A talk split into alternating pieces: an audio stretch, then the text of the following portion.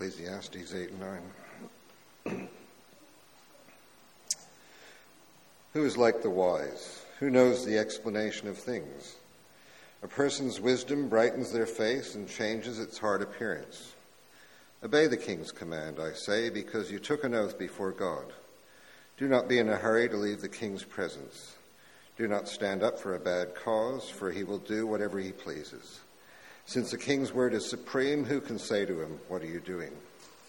Whoever obeys his command will come to no harm, and the wise heart will know the proper time and procedure. For there is a proper time and procedure for every matter, though a person may be weighed down by misery. Since no one knows the future, who can tell someone else what is to come? As no one has the power over when to contain it, so no one has the power over the time of their death. And no one is discharged in time of war, so wickedness will not release those who practice it. All this I saw as I applied my mind to everything done under the sun. There is a time when a man lords it over others to his own hurt. Then, too, I saw the wicked buried, those who used to come and go from the holy place, and receive praise in the city where they did this. This too is meaningless. When the sentence for a crime is not quickly carried out, people's hearts are filled with schemes to do wrong. Although a wicked person who commits 100 crimes may live a long time, I know that it will go better with those who fear God, who are reverent before him. Yet because the wicked do not fear God, it will not go well with them, and their days will not lengthen like a shadow. There is something else meaningless that occurs on earth. The righteous who get what the wicked deserve, and the wicked who get what the righteous deserve. This too, I say, is meaningless. So I commend the enjoyment of life, because there is nothing better for a person under the sun than to eat and drink and be glad. Then joy will accompany them in their toil all the days of the life God has given them under the sun. When I applied my mind to know wisdom and to observe the labor that is done on earth, people getting no sleep day or night, then I saw all that God has done. No one can comprehend what goes on under the sun. Despite all their efforts to search it out, no one can discover its meaning. Even if the wise claim they know, they cannot really comprehend it. So I reflected on all this and concluded that the righteous and the wise and what they do are in God's hands, but no one knows whether love or hate awaits them. All share a common destiny, the righteous and the wicked, the good and the bad, the clean and the unclean, those who offer sacrifices and those who do not. As it is with the good, so with the sinful. As it is with those who take oaths, so with those who are afraid to take them. This is the evil in everything that happens under the sun. The same destiny overtakes all. The hearts of people, moreover, are full of evil, and there is madness in their hearts while they live, and afterwards they join the dead. Anyone who is among the living has hope. Even a live dog is better off than a dead lion.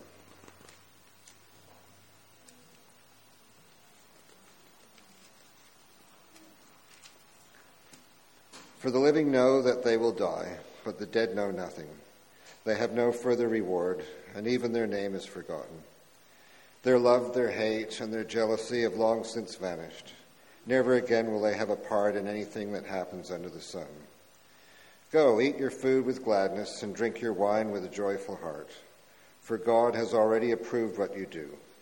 Always be clothed in white and always anoint your head with oil. Enjoy life with your wife, whom you love, all the days of this meaningless life that God has given you under the sun, all your meaningless days. This is your lot in life and in your toilsome labor under the sun. Whatever your hand finds to do, do it with all your might, for in the realm of the dead, where you are going, there is neither working nor planning, nor knowledge nor wisdom. I have seen something else under the sun. The race is not to the swift or the battle to the strong, nor does food come to the wise or wealth to the brilliant or favor to the learned. But time and chance happen to them all. Moreover, no one knows when their hour will come. As fish are caught in a cruel net or birds are taken in a snare, so people are trapped by evil times that fall unexpectedly upon them. I also saw under the sun this example of wisdom that greatly impressed me. There was once a small city with only a few people in it, and a powerful king came against it, surrounded it, and built huge siege works against it. Now there lived in that city a man poor but wise, and he'd saved the city by his wisdom. But no one remembered that poor man. So I said, wisdom is better than strength, but the poor man's wisdom is despised, and his words are no longer heeded. The quiet words of the wise are more to be heeded than the shouts of a ruler of fools. Wisdom is better than weapons of war, but one sinner destroys much good. This is the word of God. It's good to be with you again. It's good to open God's word with you. But I'm interested to know how you're going with Ecclesiastes. Are you over it yet? As I've spoken to some of you in this series, I've noticed that there's two groups of people, and there's probably some others in between. But some of you really love Ecclesiastes. I've spoken to some of you, and you really enjoy this book because you resonate with it. It seems realistic to you. It helps you understand life as you see it. But equally, there are some of you who really struggle with a book like Ecclesiastes. You find it rather depressing, a bit too pessimistic. Well, if you love Ecclesiastes, the good news is that we still have one more week after this one. If you don't like Ecclesiastes, the good news is there's only one more week after this one. But if you are one of those people who finds Ecclesiastes really frustrating, seems too depressing, too pessimistic, can I say to you that that's probably actually a good thing? Because that's part of the reason this book is given to us. You see, in this book, the preacher is looking around at the world we live in, and he wants us to see its brokenness. He wants us to feel that dissatisfaction, the frustration of life in this world. Because he wants us to see the world as it really is. He doesn't paint a glossy picture and pretend the world is something else. No, he wants us to see it as it is. He wants us to see the world as it is because he wants us to know how to live well in the world as it really is. And so this morning we're going to consider the frustration of this life. We're going to see the world as it is. We're going to examine the things that just get under your skin and frustrate you. But then we're going to see how wisdom teaches us to live in a world of frustration. And so if you grabbed an outline on the way in, you'll see there's four problems that the preacher identifies. There are some other ones, but there's four main ones that we're going to focus on. Firstly, the problem of authority. Secondly, the problem of injustice. The problem of mortality, and the problem of unpredictability. We're going to look at these problems. We're going to see how they frustrate us. We're going to see how to live accordingly. But I'm going to pray, and then we'll get into it. Would you pray with me? Gracious God, give us wisdom, we ask now, to understand your word. And give us wisdom, we ask, to live well in this fallen world. We pray that you would open our eyes to see the world as it is, to see the way it has been tainted by sin. But help us to do that with you in mind, seeing you, the one who rules over this fallen world, and help us to know how we can live in it. Lord, do that in us, we pray. Keep us from falling into despair. Keep us from silencing this word because we just don't want to hear it. Help us to know the truth of your word, we pray. Amen. First problem we encounter in chapter 8, verse 2, is the problem of authority, but specifically bad authority. Now, what do you do when you have a ruler who makes terrible decisions? You've never had to think about that, have you? No, of course you have. You think about it all the time because we have rulers who make bad decisions, don't we? What do you do when you have a king who does whatever he pleases? What do you do when you have a prime minister who makes idiotic decisions? We know that frustration, don't we? What do you do? What do you do, wives, when you believe it's your responsibility to submit to your husband, and then your husband comes home and says, I think we should invest all our life savings in Bitcoin? What do you do? What do you do when you're at work and your boss comes to you and he has a task for you to do, something that you know is a waste of time, or something that's beyond the realm of possibility? What do you do? What do you do when you're banging your head against the brick wall of bureaucratic incompetency?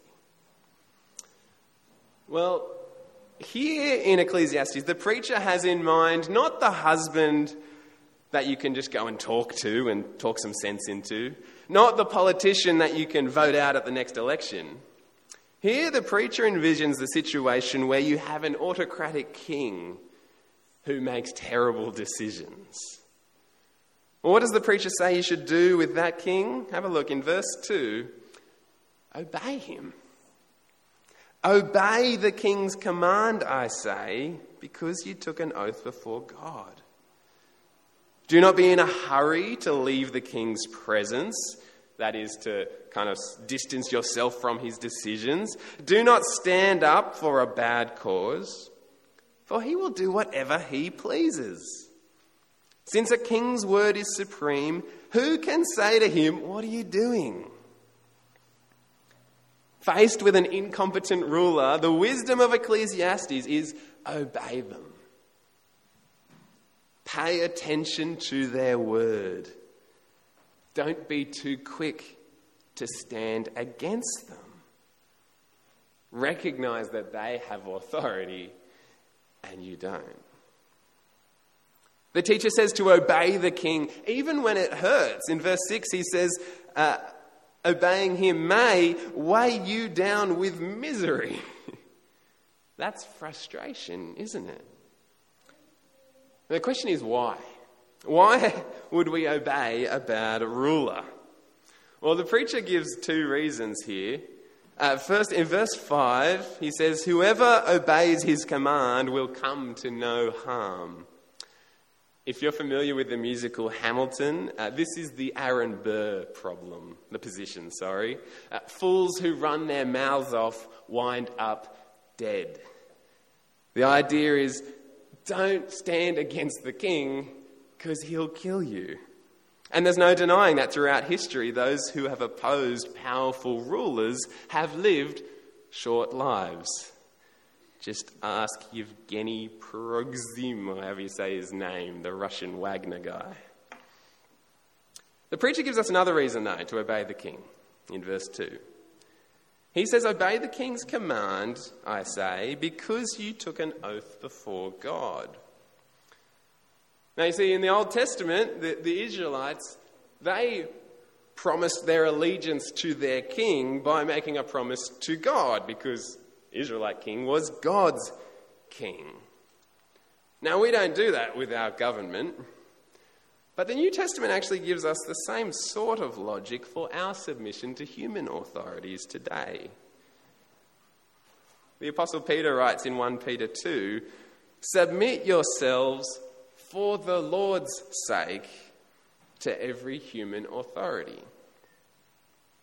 The reason it is wise for you to obey the government is because it is wise for you to obey God, and He has put the government in power. Now, are there situations where you should not obey the king? Of course there are. There are times when you should stand up to a foolish ruler. Verse 5 and 6, the preacher even says this. He says, there is a proper time and procedure to every matter. There is a time to resist the king. There is a time to disobey.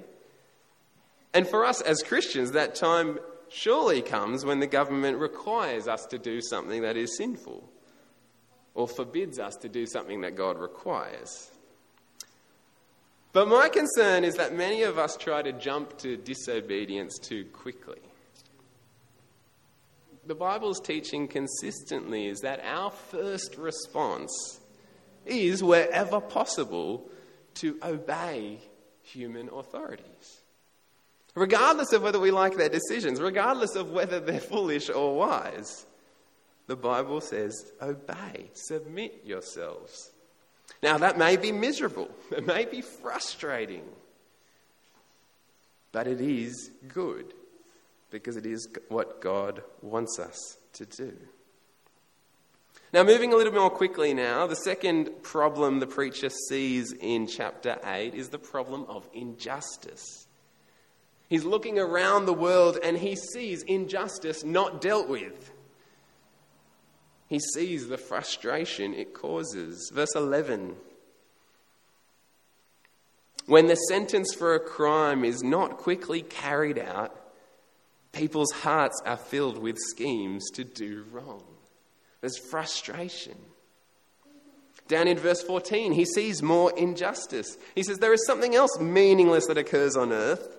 The righteous who get what the wicked deserve, and the wicked who get what the righteous deserve.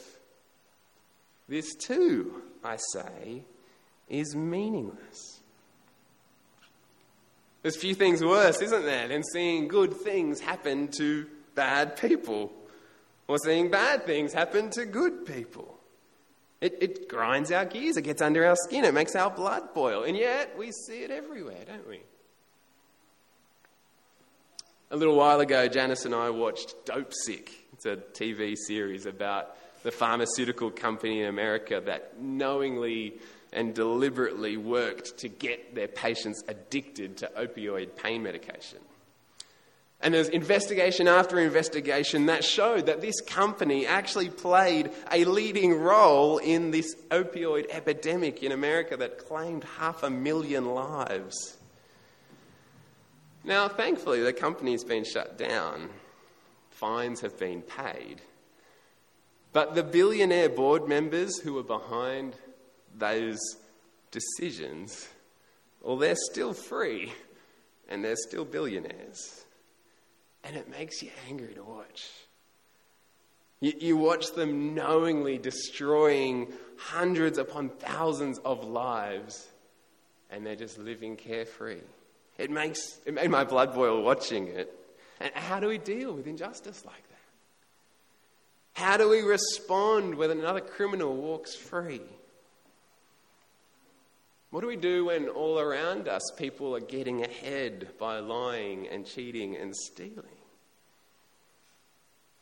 I'll tell you what I do. I moan and I complain. I'm sure you do the same. Maybe we try and fight every injustice that we see. Or maybe we're tempted to join the wicked in their wickedness. It seems to go well for many of them. But if we're going to deal with the If we're going to deal with the frustration of injustice in our world, the preacher says we need to play the long game. Have a look at verse 12 of chapter 8. He says, although a wicked person who commits 100 crimes may live a long time, I know that it will go better with those who fear God, who are reverent before him. Yet because the wicked do not fear God, it will not go well with them, and their days will not lengthen like a shadow. You see, observation, you look around the world, and observation tells you that the wicked prosper. The evil get ahead. But wisdom teaches us that it is better to fear God. One of the best lessons we can learn in this life is that it's not fair. We live in a fallen world. Injustice will continue. But friends, the day is coming when Jesus will hold the wicked accountable. And so, fear him. In chapter 9, the frustration continues. We find the problem the problem the preacher observes now is death, mortality. He says in chapter 9, verse 1, so I reflected on all this and concluded that the righteous and the wise and what they do are in God's hands. But no one knows whether love or hate awaits them. All share a common destiny.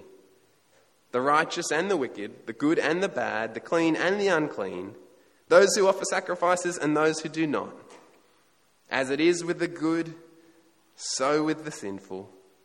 As it is with those who take oaths, so with those who are afraid to take them. This is the evil in everything that happens under the sun. The same destiny overtakes all. It's got to be the supreme frustration in life, isn't it? That no matter who you are or what you have accomplished, good, bad, rich, poor, wise, foolish, religious or irreligious, all of us die. And even the most optimistic person can't deny that, can they? Death is absolutely coming. None of us will escape. Now, ever since the fall, death has been the unavoidable enemy of all people.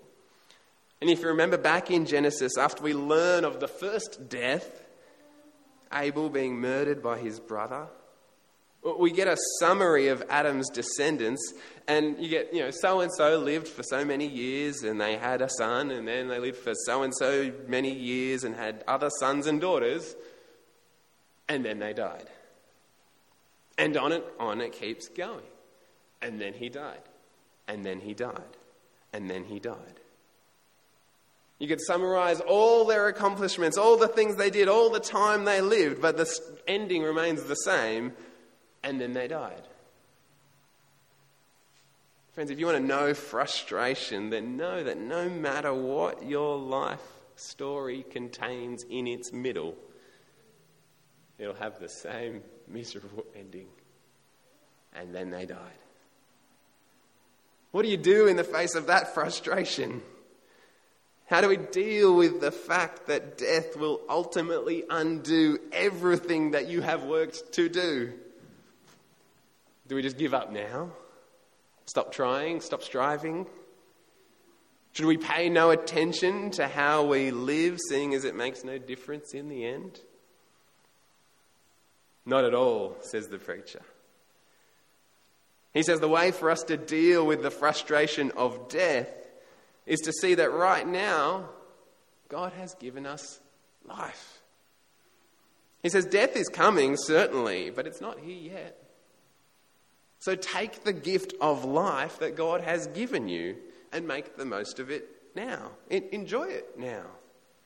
Have a look at verse 7 of chapter 9. He says, "Go, eat your food with gladness and drink your wine with a joyful heart, for God has already approved what you do. Always be clothed in white and always anoint your head with oil. Enjoy life with your wife whom you love, all the days of the meaningless life that God has given you under the sun, all your meaningless days. For this is your lot in life and in your toilsome labor under the sun. Whatever your hand finds to do, do it with all your might. For in the realm of the dead, where you are going, there is neither working nor planning nor knowledge nor wisdom." Now, I don't know if you've ever noticed this, but sometimes Christians give the impression that it's somehow godly to be miserable. Is it just me? It's somehow sinful to enjoy the things of this world. And some Christians, and particularly in the past, but it's still present today, some Christians have taken this to the extreme and denounced all forms of pleasure. They've thought that the godly life looks like eating gruel and avoiding sex and sleeping on the ground and make sure your pillow's made of rocks. Now, that's probably not our problem, is it? I don't think many of us are tempted to live that way. Most of us are probably far more likely to overindulge than to avoid all life's pleasures. But let's be clear that it is good to enjoy the things of this life. God has made this world to be pleasurable. You ever considered the fact that God made a world where chocolate just tastes amazing, and where sport is fun, and where hanging out with friends makes you laugh, and a drink makes you happy? God made the world that way. It's no accident that it's like that. He wants us to enjoy these good gifts. It's because we have a God who delights in giving good gifts to his children that we can enjoy them. So friends, enjoy them, share them, thank God for them. Don't act like it's your Christian duty to be miserable when God is giving you good things. Delight in them because you have a heavenly Father who delights in you and wants you to delight in him. The way we deal with the frustration of death is to delight in the God who gives us life. Now, there's one more problem the preacher observes. Excuse me.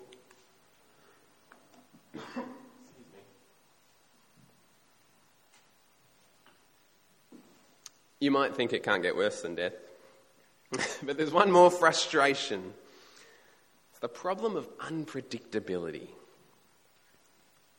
You see, in much other wisdom writing in the Bible, there is a strong link between cause and effect. In chapter 10, we actually get some examples of this. If you just flick over, chapter 10, verse 10, the preacher writes, "If the axe is dull and the edge unsharpened, more strength is needed, but skill will bring success." It's kind of a cause and effect. Sharp tools make the job easier. A sharp mind makes life easier. Cause and effect. Verse 18 of chapter 10. "Through laziness the rafters sag. Because of idle hands the house leaks." Again, cause and effect. If you're lazy, your house is going to suck. If you read the book of Proverbs, it's full of sayings like this. Cause and effect. If you do this, then this will happen. But in chapter 9, go back to chapter 9, verse 11, the preacher notices that cause and effect don't always work. He looks at this wisdom and he says, yeah, sort of, but not always. Verse 11, he says, "I've seen something else under the sun. The race is not to the swift, or the battle to the strong. Nor does food come to the wise, or wealth to the brilliant, or favour to the learned, but time and chance happen to them all." He looks around and he says, normally if you work hard, good things will happen. If you're fast, you'll win the race. If you're strong, you'll win the battle. But then he says, often that's just not the case. The opposite happens.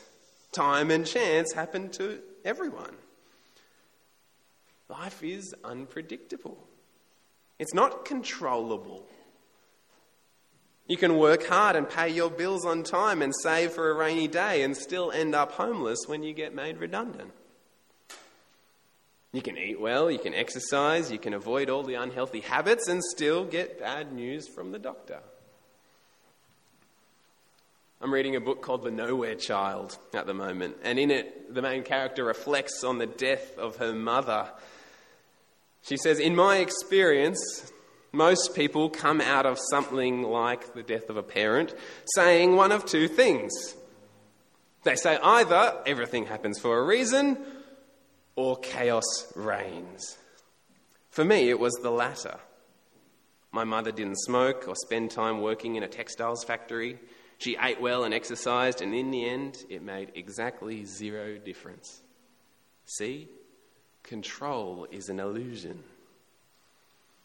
You see, we live in a world where we like to think we are in control.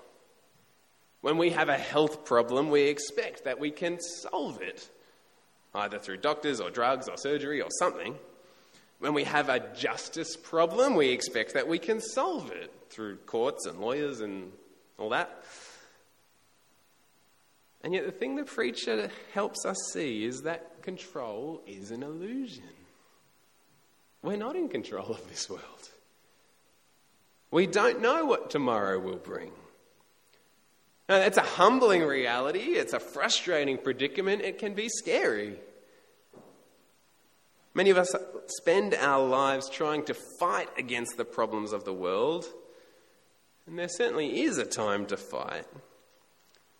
But to protect us from setting our hopes on solutions which are actually just going to lead to more frustration than the problems they were supposed to solve, the wise response to the problem of unpredictability, just like the response to the problem of bad authority and injustice and mortality, is to receive and revere.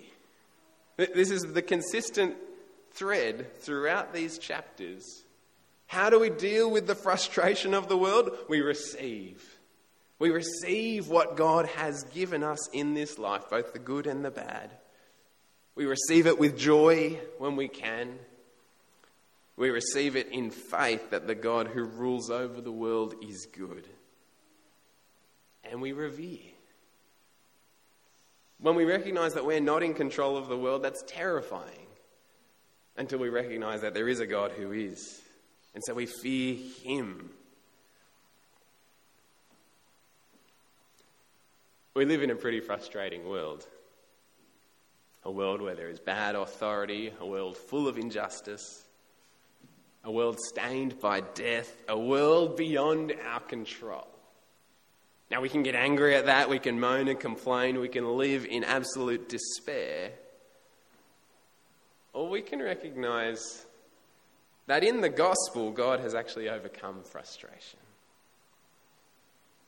Do you see that? In the gospel, God overcomes the problem of bad authority because he places the Lord Jesus on the throne, and all authority in heaven and on earth belongs to him. The gospel overcomes the problem of injustice because one day Jesus will return and he will judge. He will hold the wicked to account. The gospel overcomes the problem of mortality because Jesus grants eternal life to all those who believe in him. And the gospel overcomes the problem of unpredictability because there is a God. There is a king, the Lord Jesus, who reigns as king of creation. In Romans chapter 8, the Apostle Paul's writing and he says, the creation was subjected to futility. He says the world was frustrated, not willingly, he writes, but because of him who subjected it, in hope that the creation itself will be set free from its bondage to corruption and obtain the freedom of the glory of the children of God. For we know that the whole creation has been groaning together in the pains of childbirth until now. And not only the creation, but we ourselves, who have the first fruits of the Spirit, groan inwardly as we wait eagerly for adoption as sons, the redemption of our bodies. For in this hope we were saved. Now hope that is seen is not hope, for who hopes for what he sees? But if we hope for what we do not see, we wait for it with patience. Friends, we live in a frustrating world, but we wait patiently. We receive and we revere and we wait as the Lord Jesus, the King over all creation, restores and overcomes the frustration of this world. We long for that day. How about we pray? Lord God, this world is frustrating to us. We see that it is fallen, it is broken, and there is much that is upsetting and difficult for us to deal with. Lord, we live in a world where there is bad authority, where injustice does not go, is not dealt with, is not corrected. We live in a world where death marks the end of every story and where life is beyond our control. Lord, keep us from despairing at this frustration.